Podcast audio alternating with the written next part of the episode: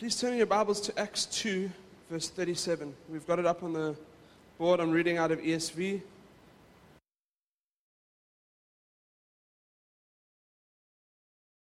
I started, we started with the Fight With the Light series, which really is kind of extending from this week and probably a little bit into October. And then it's going to be November. We've got a whole lot happening. We have a whole bunch of people coming in.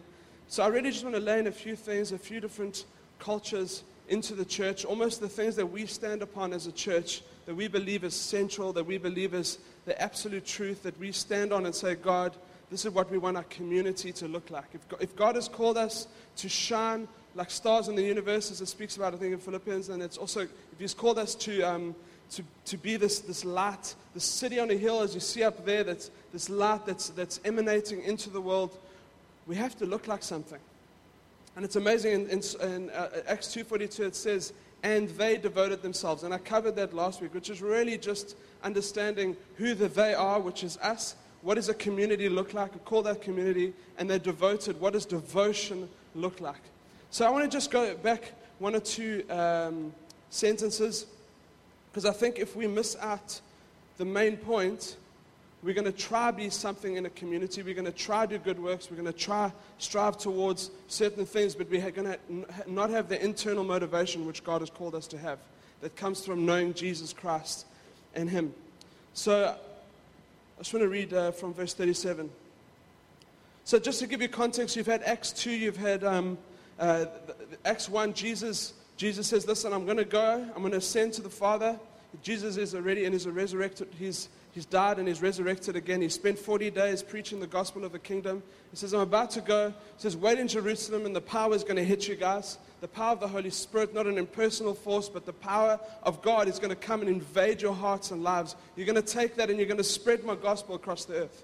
So there's, there's a bunch of one hundred twenty dudes uh, and, and families, and they, they're waiting up there and they're saying, God, you, you promised us to it. A few days later, the Holy Spirit falls like a fire.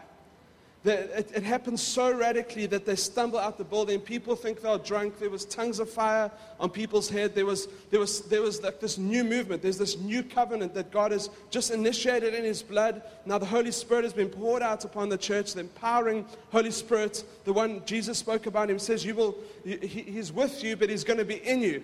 So they're waiting for this moment where we know the Holy Spirit's with us, because the Holy Spirit in the Old Testament used to rest on people for a certain task. But now as New Testament people, the Holy Spirit is inside of us. He dwells with us. He walks alongside of us. We're Spirit-filled people looking towards the future for the ultimately for when Jesus is going to come back, but we're going to be bringing the kingdom of God to this earth through the Holy Spirit. So they have this powerful moment. Peter gets up.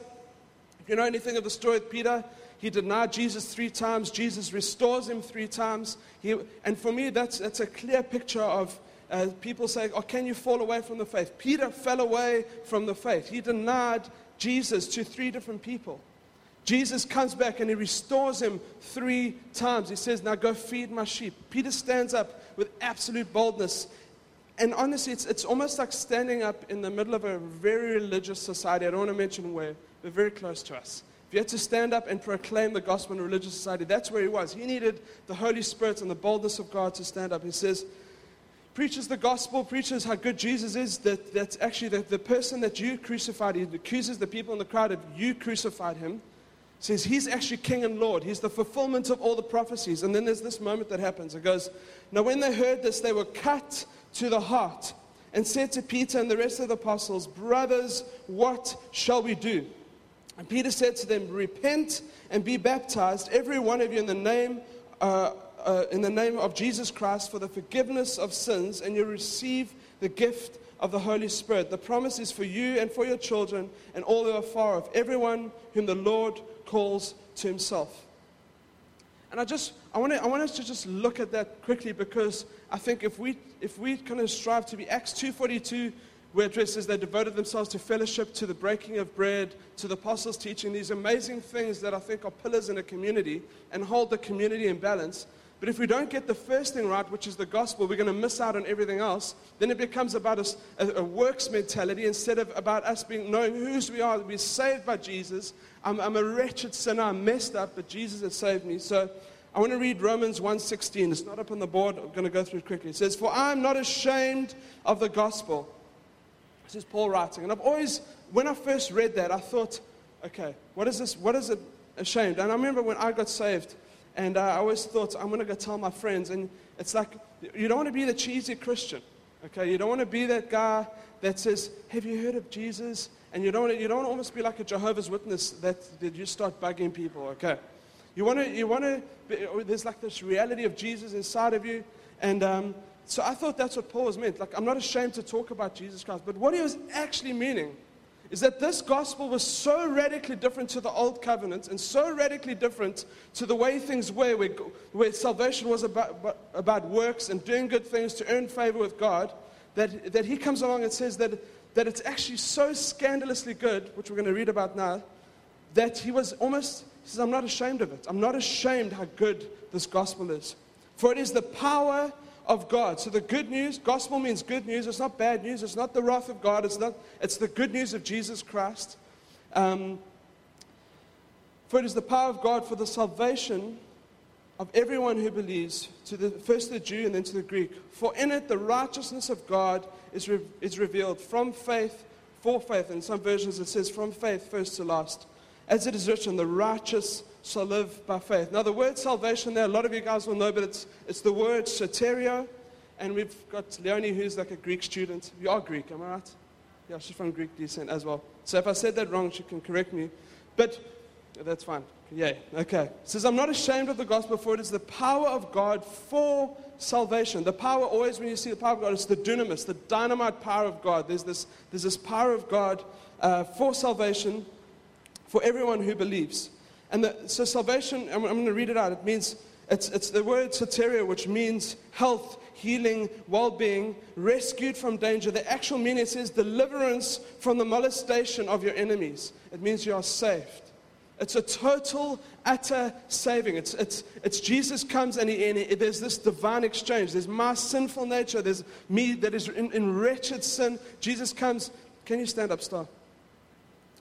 Sorry, I'll help you up. Let's just say that Stella is representing Jesus, okay, because she's a lot more holier than I am, okay. Then, um, there you are. And so, so there's me, sinful Dan. Jesus, Jesus comes and he steps in my place. There's a total exchange. My sins that were counted against God and all the, the wrath of God, Romans one speaks about the wrath of God being poured out on mankind. Jesus came and stood in the place. God sees Jesus. He looks at me. He can't see me. He, he sees Jesus. He sees God's righteousness. It's a gift. You may sit down. And uh, it's a gift that is given from heaven. It's undeserved grace. Like, somehow people think that salvation has something to do with me or how good I am. And even when we sin as believers, we, we somehow, we have like a, we have an idea of penance in our minds. We have an idea that we have to crawl our way back to God, feel bad for four days, then get back to Him. Where Jesus, God is not afraid of sin. God is not afraid of sin. He hates it. That's why He sent His only Son. He absolutely hates sin. But he's, he's made provision for it in His Son. And I think if we miss out how good this gospel is, that, that we got something, we got a gift. If I gave Rom two million dollars, he would be, with no strings attached, he'd be stoked with me. What about eternal life and salvation, where you're given this gift? And it says here, for in it the righteousness of God is revealed from faith. That it's, we are righteous because of our faith in Jesus Christ. That has many different outworkings, what it looks like in church life. And I, I think so often pastors, and I know I've probably been tempted at times, is that you want to preach a gospel that just, that that brings a little bit of like, oh, you better do something. You better, you know, God will love you more if you pray. Like, and I think people miss the point of that. And I, I think if you understand how good Jesus is, how powerful He is, how we are so undeserving of His grace, there's an, an automatic bowing down of our lives. That's honestly been the thing. I've never, in this whole debate about law and grace and the gospel of grace, I've never felt that I was under any form of like, I had to prove something. I always knew the love of God. I always knew that He was good, that He was, that He was, that He had the best intention in mind for me, that I was forgiven of my sins. And I know there's times when I have sinned and I'll be like, oh, I shouldn't have done that. And then you like feel bad for, for a while. And And for me, as I've grown in understanding of grace, that actually Jesus loves us. Jesus Jesus hung out with sinners. We must not forget that. He, he loves sinners. He loves hanging out with them. N T Wright. So I want to look quickly at the word repentance, because sometimes people can like use it as repent for, you know, like you want to kind of make, you want to like pour out just how bad people are and all that kind of thing. Repentance is the word metanoia, which literally means to change your mind.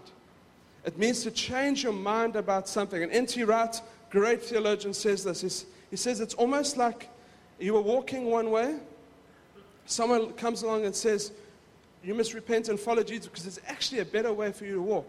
And when you start walking that way, there's, there's going to be a new way of walking. There's going to be a different way of walking. There's a new kingdom way of walking, as opposed to this thing of like, you kind of wallow in your sin. So I, I do believe this. I do believe that that that's in that moment of salvation. It happened to me. It happens to nearly everyone who gets saved. There's, there's an understanding of the, the weight of your sin, but that should not last into your Christianity. The good news is that that weight has been lifted off through Jesus Christ. This is good. His goodness is so good that it should attract. This is good news. It shouldn't be something that, okay, it's, guys, it's it's September. I know I've even, even been watching the news, like the September, the September time, there's supposed to be something happening in the world. I'm like, okay, cool, what's going on? And then you have a whole bunch of Christians that are like, you must repent, the end is coming. The Bible says that no one knows the end. I think we just need to keep on showing unconditional love to people, drawing people who don't know Jesus, getting on with the gospel, and we're going to st- start seeing God do incredible stuff in the city. What starts to happen is that once you've had that change, that repentance happens, where your mind is changed. Not only that, your, your spirit is made alive to God. The Holy Spirit comes and He falls upon you. It says that you start walking in, in the Spirit. There's, there's, there's a new way of walking, that the way you think absolutely changes. The way you think about relationships, sexuality, uh, listed a few, money, generosity, uh, your individual, individualistic ways starts to change because you've seen Jesus and you've seen His goodness. I want to tell a story. Um, Starla worked at Nikhil. For those of you who remember what Nikhil is, it was that big company that's no longer that big. And um, she she worked with a, a Polish lady, and uh, kind of, obviously in Poland and parts of Europe that grow up really liberal. And uh, she, so Starla and I were dating at this stage. Okay, so we lived literally in opposite ends of the city. And, and the, the Polish lady would go, that doesn't, I was going to do a Polish accent, but I'll probably insult Polish. You can do Polish accents. No, okay. Danae's got a bit of Polish in her. Um, but uh, she's like, so you, are you telling me that you guys live separately and you're not sleeping together? And we're like, yes, because we feel it's a, a conviction. I mean, you try, honestly, Star would say she would try to tell the gospel to people there in her workplace, and they would just not get it. They would be like, she would almost feel like she's not talking sense to them. And um, and she, she looked at Star and she goes, I have never heard of this. I've never heard of someone who hasn't, who doesn't. And she goes like, how do you know if that person is going to be compatible or not? You know what I mean? You have to test the waters, all that kind of thing. And like, and I think what, and it's, the thing is this, if, if I'm being honest, ninety-nine percent of the world is probably like that. They're probably, I've never heard of that. They've never heard of that. And for me, this is not a moment for anyone to feel condemned if, if, if you are in a relationship or whatever, and it's outside of me. For me, it's, it's a moment to have a mind change. That's, oh God, you're so good.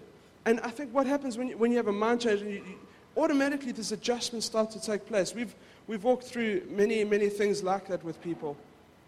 Money is another thing. It's it's no longer your own. It's everything changes, the way you, you deal with money, the integrity in the workplace, et cetera, et cetera. Um, okay, let's go to Acts two forty-two, otherwise I'm not going to get, I've said a whole lot more than I meant to say. I just want to say this. There's a few words that are mentioned in that, that text. The one is, um, obviously, you think differently towards, and the next one is baptism. And again, the Greek word for that is to be immersed. It means to be immersed in water, get pulled out, and it's it's it's not a sprinkling. I want to show a quick little video because we're going to be doing baptism soon.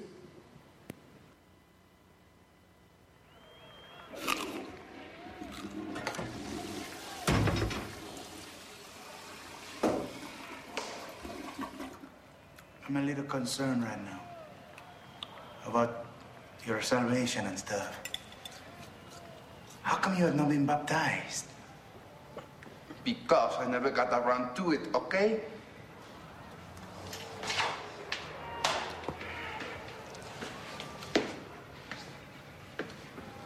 I don't know why you always have to be judging me. Because I only believe in science.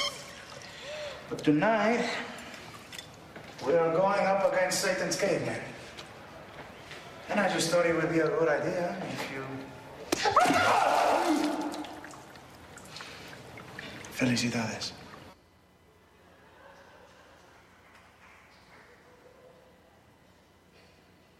So technically that's not baptism. Baptism is immersion in water, but I just thought it's a cool video. Can we put the baptism slide up, please? So getting a bit of announcements in my preach. Okay, so we're going to be having baptisms, con contact info at City Lights. The last Saturday of every month we're going to meet down on a beach and be baptized. And really it is, if you look at the New Testament, there wasn't like this altar call or people putting their hands up. They were like, if I'm serious about following Jesus, I'm baptized. And can I just say that there's a, that there's a walking out in our salvation. I don't want any, anyone to ever feel like, oh, I'm not there. We still don't, you know what, we, we are walking people on a journey from faith to being more like Jesus. We belong, we eventually believe, some, believe, and then eventually there's like this behavioral patterns that come after that. We're not aiming for the behavior. We want people to just believe. We want people to just fall in love with Jesus, be enamored with him, and everything else will start to change after that. So I've got a little level here. Okay? I am not a D I Y person at all. Okay? My dad had to come and help me hang curtains. Um, just my manhood went out the window there. Previously, it was Ramsey. My dad wasn't living here, well, close to us, and uh, and Ramsey used to come and help me. Yeah, it's true. Gustav's judging me because he kind of can build anything. Hmm? Yeah, Gustav also helped us. So, you know what, like I have other gifts. D I Y is not one of them. And I've really tried. I almost, I tried, I hung the curtains in our lounge, but it, it would have taken a normal person an hour. It must have taken me four and a half.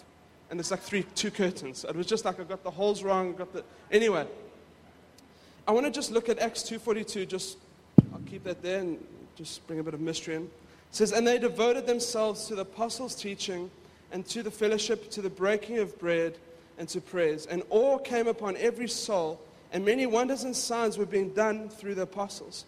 This is what a New Testament church. So it's a church that has seen Jesus, that is not perfect, but they've seen Jesus.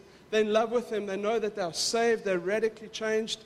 And, that, and I love when you look at this because it's a blueprint of what the church looked like in the first century. They had no grid. They had no other church to compare themselves to. I, I spend a lot of time on different websites looking at what other churches do. Just sometimes it sparks things. It inspires things. These guys had nothing. They, they didn't even have the Word of God yet. They had the Old Testament, obviously. But the New Testament wasn't written. They were just a people that were following the apostles' teaching, which they eventually wrote scripture.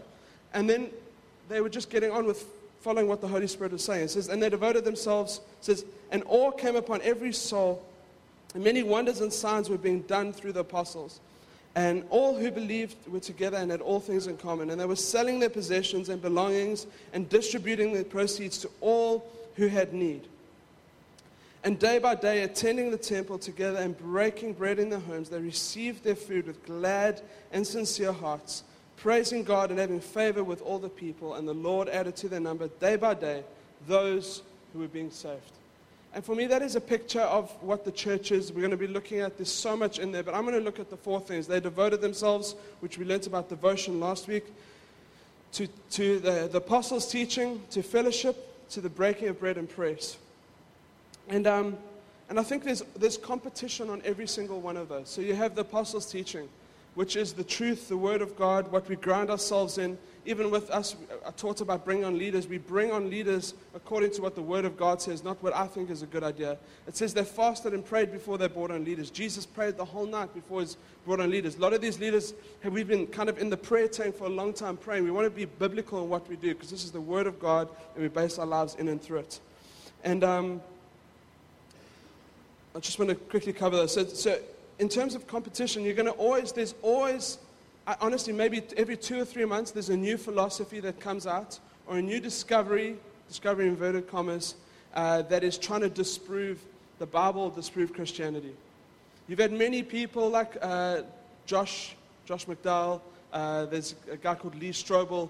They've gone out and they've, they've been investigative journalists and they've tried to disprove the validity of the Bible. They end up becoming believers and preaching the gospel across the world because they realize they cannot disprove this word. They, they, that, that, that, that, that the Bible has thousands and thousands of documents that back itself up. Whereas if you, we all believe that Caesar existed. We all believe that there's this uh, like, uh, what's, not Henry the Great, what's his name? Alexander the Great, not Henry. Sorry, I don't know where I got that from. Alexander, all these amazing like historical things that have happened. There's one or two scripts about them, if that, written hundreds of years after it. With the New Testament, there's thousands of scriptures literally written within a hundred years of that thing happening. So there's the, the validity as a historical document. You cannot, you cannot fight it. This is the word of God. This is absolute truth for everyone. And here these guys come along, and there's always someone who's trying to dis- the latest one was a new species that's been found. You're going to find out in a few years' time there's actually some form of monkey. It's just the, the, there's, the world doesn't, for me it takes a whole lot more faith to believe in evolution and science, because there's nothing really to prove it. There's people think that they can prove it, but it's not really. Where you can actually believe in the Word of God, that it's actually this historical stuff that, that the Bible said first, and only later did they actually discover it in, in, with archaeology, et cetera. I don't have time to teach on that, but they devoted themselves to teaching. And I think there's always going to be competition to get our minds off the Word of God, to make us not believe the Word of God. I, I went through a time where there was almost just this, th- like, kind of a voice speaking to my head that this, this is not truth. Saying stuff like that, where I know that the Bible is truth, and I know it was the enemy trying to derail me, and that, that's, that is reality. It happens. There's, there's so many things coming against us, even in a city like this, where, where to even read the Bible. Who struggles to read the Bible in the city? Let's just be honest. I felt like when I lived in South Africa, I'd read like so much, and then I get here, and it's like, wow, it's just it's just been a struggle, and uh, it's got a whole lot better. I've put better disciplines in place, but they devoted themselves to the tr- to the truth of God. They let we need to let this Word of God start to frame our thoughts, actions, future, identity. We need to speak out the Word of God. It's amazing when um, actually, I'm not going to get into the wrong thing there. The truth is the preserving power in our society. And I just want to give quick, uh, when it says they devoted themselves to the apostles' teaching, we're going to ha- be having outside input come over the next two, three months. We've got Starla's dad, Steve Sudworth next week, which is going to be great, and a guy called Mark Bailey and Mark Eldridge. They are the leaders in New Wine. And uh, for me, those are times that actually can kickstart something new into the church. And that, for me, those guys are coming as, they may not be apostles, but their apostolic voices, they, they, they're sent from their local church to come and speak into our context. It says, the next thing, they devoted themselves to fellowship. The Greek word there is koinonia, which if it comes from the word koinos. It's a joint owner, common efforts, common partnership, just doing life together. This is simple. I spoke about this last week. Breaking of bread. Taught on breaking of bread a couple of weeks ago, but it really just keeps everything s- central around Jesus Christ. We're going to be having communion in about two or three minutes. Uh, and it really is just celebrating the death, the burial, resurrection of Jesus Christ. Jesus said we must do it in remembrance of him. And then the final thing is prayers. And uh, and if you look at the dis- the distractions in the world, you know that this prayer takes time and solitude.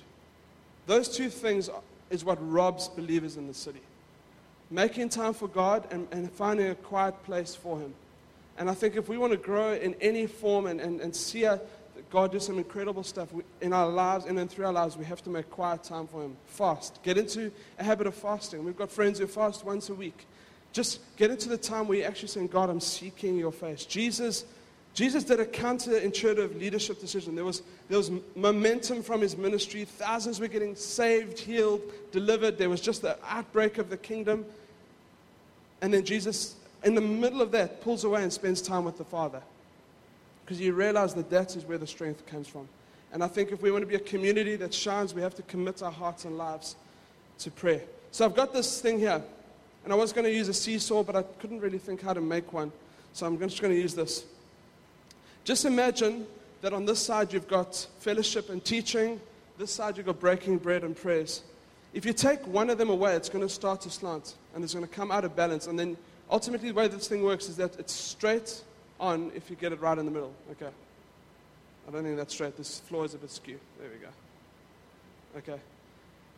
And the whole thing is that if you start to take one of these things away, for example, if you take teaching away, teaching on the truth of God, we just become a community of people that like hanging out with one another. And we're not grounding ourselves into anything that is actually changing us. If you take fellowship away, you live with no accountability. Uh, you live with... Uh, You're not interacting with other believers. I said last week, there's, for me, there's no such thing as a, as a believer that is not part of a community of people, friends, uh, in a local church, whatever it is, you, you must be connected. We we need each other. We need to stand alongside each other. I spoke last week that a church is almost in, in a sense like a gang. It's like you've got each other's back. You're fighting for one another. You know what your objective is in the future. If we take away breaking of bread, and to be honest, we don't do it enough here, and we're going to start doing it a lot more, and at least once a month. Uh, and it really, it takes away the centrality of what church is all about, and it's about Jesus Christ. If we take that away, that is the way that we witness to the world. That is the way that we shine to the world. If you take away prayer, it's going to start falling. And on one side, it's going to get heavy, and it's going to come out of balance. Prayer is what keeps us going. It's the lifeblood of God. It's, it's uh, Starla and I were talking about it this week, that prayer, um, there's so many things that I've worried about in the past, that I'd worry, worry, worry, try to stand in my own strength, get to the point where I'm like, God, just saying, just pray about it. I pray about it. There's a peace that comes, and I think we need to pray until there's peace often. Sometimes if there's situations you're facing in work or whatever it is, pray until there's peace, because then you know that there's some kind of breakthrough that's happened. And prayer, if you think about it in picture form, it almost la- it, it levels the ground for you to walk on. Prayer is the number one thing, the most important thing. We're going to hand out the bread and the juice, and this really is just... It's a representative, a representing of Jesus Christ, his body that was broken for us, his blood that was shed for us. We celebrate him when we do it. So it's, it's our worship before him. So can we just pray together?